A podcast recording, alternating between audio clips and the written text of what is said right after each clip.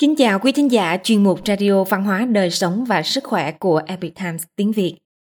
Hôm nay chúng tôi hân hạnh gửi đến quý vị bài viết của biên tập viên Epic Times Hoa ngữ có nhan đề 8 quy tắc tranh luận của các cặp vợ chồng hạnh phúc.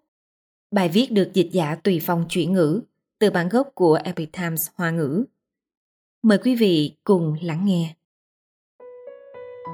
Hai nhà tâm lý học ở Hoa Kỳ đã dành hơn 50 năm để nghiên cứu về các mối quan hệ hôn nhân. Họ đã nỗ lực nghiên cứu bí quyết giúp mối quan hệ vợ chồng ngày càng trở nên tốt đẹp.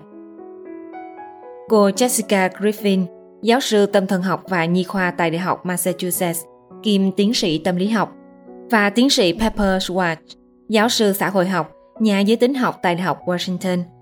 Gần đây đã đăng bài viết trên trang web NCBC.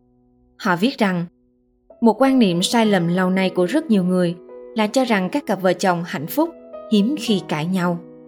Kỳ thực không phải vậy, chỉ là họ có cách tranh luận hiệu quả hơn mà thôi. Hai vị giáo sư này cho biết, khi chúng tôi làm việc với những cặp đôi đang tranh cãi và không đạt được tiến triển nào, chúng tôi thường khuyên họ ngừng tranh cãi và lập một kế hoạch để có thể giao tiếp tốt và có hiệu quả. Mỗi người hãy viết ra những vấn đề hoặc hành vi của đối phương hoặc bản thân mối quan hệ khiến họ phiền lòng. Để giao tiếp có hiệu quả, các cặp vợ chồng phải thiết lập các nguyên tắc tranh luận cụ thể về việc chia sẻ và thảo luận các vấn đề.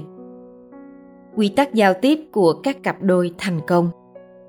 Nếu bạn tuân thủ các quy tắc này khi tranh luận, mối quan hệ của vợ chồng bạn sẽ thành công hơn đa số những người khác. Một, chúng ta sẽ thẳng thắn với nhau nhưng không lạnh lùng vô tình. Hai không lăng mạ hoặc làm nhục đối phương. 3. Mục tiêu của chúng ta là giải quyết những vấn đề này để chúng ta có thể tiếp tục đồng hành cùng nhau. 4. Chúng ta sẽ không gác lại cuộc đối thoại, nhưng có thể yêu cầu tạm dừng 20 phút. 5. Chúng ta ước định rằng cả hai đều muốn có được kết quả giống nhau, duy trì hôn nhân và cải thiện mối quan hệ của hai bên. 6. Chúng ta sẽ giữ quan điểm rằng cả hai cùng nhau đối mặt và vượt qua những khác biệt chứ không phải là chống lại nhau. 7. Thay vì chỉ tay, chúng ta cố gắng sử dụng câu nói anh, em nghĩ. 8. Chúng ta bày tỏ những nhu cầu hoặc mong muốn tích cực. Ví dụ, anh muốn cảm thấy gần gũi em hơn. Hai vị giáo sư cho biết, điều quan trọng là cả bạn và nửa kia đều có thể tuân thủ quy tắc giao tiếp khéo léo và trung thực. Điều này sẽ giúp cả hai giải quyết gốc rễ của xung đột mà không phải cắt đứt mối liên hệ tình cảm.